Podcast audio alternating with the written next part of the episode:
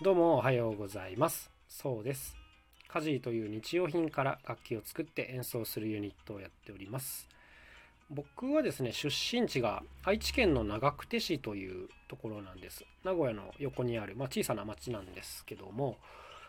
そこにですね今後あのジブリパークが建設されるみたいな話があってあの個人的にはすごく楽しみにしているんですけどもそういえばそうかここでスタジオジブリを取り上げたことがなかったと思ってあの今回話してみることにしました。やっぱりスタジオジブリってこう日本のエンタメ企業のトップ中のトップじゃないですか。あの日本で一番ファンが多いエンタメ企業なんじゃないかというふうに思っているんですけども。なんかこう意外とイメージと違うところっていうのがあってあの大ヒット作を何本も何本も作ってこう盤石の体制の企業に思えるじゃないですか。でも裏側ではすっごいこう綱渡りな運営とかをしててうん、なんかそういうのって意外と知られてなかったりしますよね。でスタジオジブリの歴史というワードで検索するとあの鈴木敏夫さんが書いた記事が一つ出てきて、まあ、これがすっごく読み応えがあるんですね。でまあお時間ある方は是非その記事読んでいただきたいんですけども、まあ、ここではその内容をちょっとかいつまんで解説していこうかなというふうに思います。それでは行ってみましょう。はい、スタジオジブリは1985年に立ち上がったアニメーションスタジオですね。ジブリっていうのはサハラ砂漠に吹く熱風のこと。第二次大戦中にイタリアの軍用偵察機が名前に使っていてこう宮崎駿さんが飛行機マニアですから、えー、これを知っていてスタジオ名としたという感じですね。日本のアニメーション界に旋風を巻き起こそうみたいな狙いということです。でまずこれがへえと思ったところなんですけどもジブリみたいにオリジナル作品の長編アニメーションそれをもしかも劇場用これしか制作しないスタジオっていうのは、まあ、世界的にも珍しいみたいですね。というのは基本的にその映画って出して当たるかどうかって分かんないじゃないですかやってみないと。つまりあのリスクがめちゃくちゃ大きいんですね。でなので普通のこうアニメーションスタジオっていうのは継続してこうお金が得られるこうテレビの世界を中心にやるっていう感じなんですけども。はい。でまあテレビをやりながらたまに劇場用作品を作ったりとかっていうのがまあ常識らしいんですがスタジオジブリはもう完璧にこう劇場用長編オリジナルアニメーションに振り切ってるということですね。これはすごいことですよね。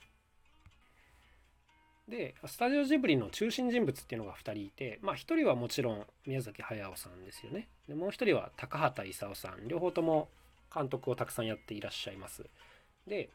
ジブリを立ち上げる前の話っていうのがあってやっぱりこの2人ともテレビのアニメに関わっていたそうなんですね。で有名なのだと「アルプスの少女ハイジ」というのがあったりします。でただこういうのをやっていく中でテレビの世界ってやっぱり予算とかスケジュールの制約がすごく大きい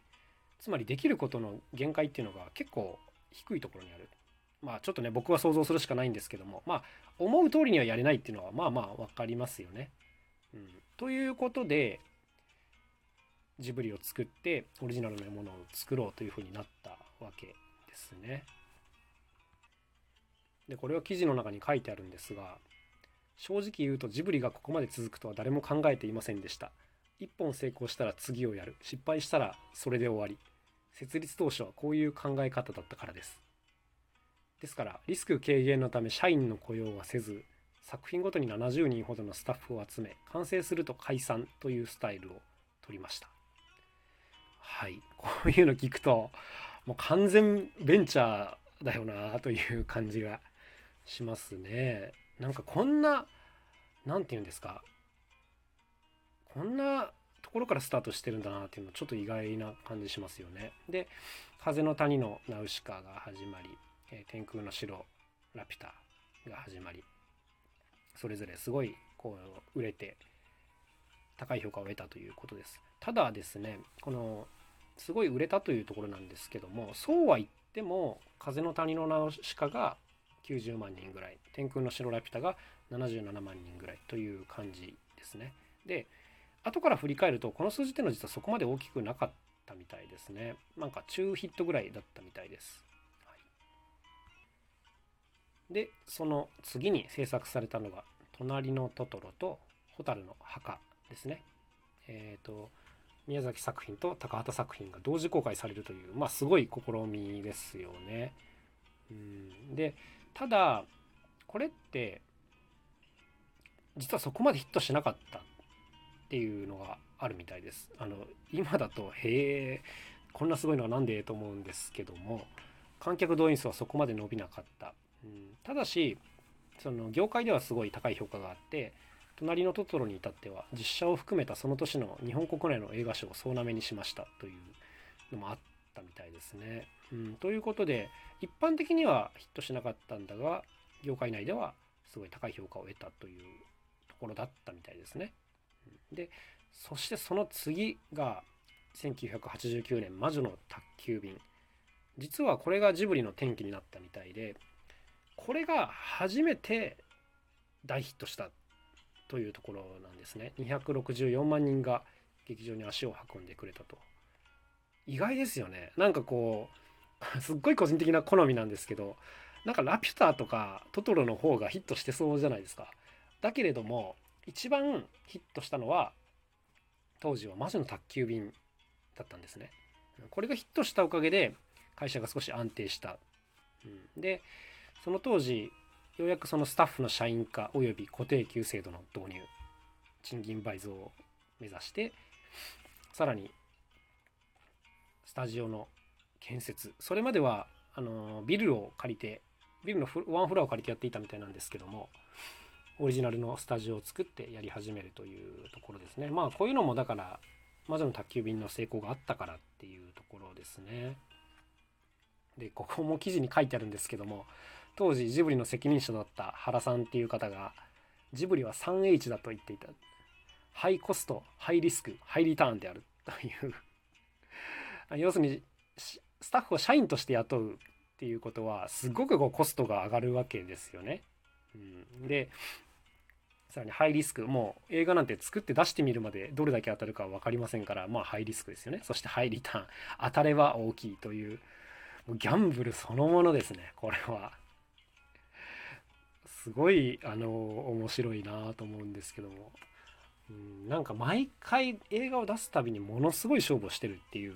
ことですよね。一発失敗したらもう沈んでしまう船にずっと乗っているっていう。いやーなかなかスリリングだなというふうに思います。はい、そしてまずの宅急便出してスタジオを建てましてまあ、怒涛の作品ラッシュですね、えー、初めてテレビ向けの作品を作った「えー、海が聞こえる」えー、そして1994年には、え高畑監督の作品「平成たぬき合戦ポンポコ」これもその年の方がナンバーワンになったみたいですね。そして翌年95年には「え耳をすませば」これは宮崎駿さんがプロデューサー脚本絵コンテやって近藤義文さんが監督をやるという感じですね。名作ですよね。これもその年の方がナンバーワンになってるということです。どんだけナンバーワン取ってるんだよっていう感じで本当にすごい感じなんですけども。裏側ではすっごい綱渡りをしてるという感じみたいですね。いやースリリングですね。はい。ということで、まあ、ここまでがあの大きく前半戦みたいな感じになる、前半戦って、まあ、記事の前半戦ですね。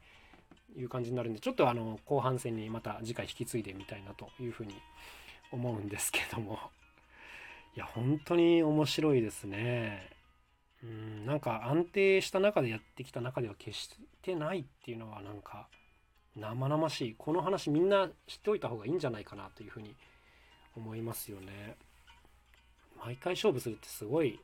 しびれますね、うん、でもちゃんといいものを作ってそれにこうお客さんが答えてくれたっていうのはすごい幸せだしなんかラッキーなことだなというふうにも個人的には思います。だから30年前の人たちに僕たちは感謝しなきゃいけないかもしれないですね。その評価する人がいたからジブリがここまで生き残ってるっていう感じなんで。うーん。楽しみですねはいそして後半に続いていきます後半からはえ「もののけ姫」以降ですねもうまたさらに大ヒットを連発していく時代じゃないですかはい。ということで、じゃあ、この後は次回、後編に引き継いでみようかなと思います。それではまた明日、さようなら。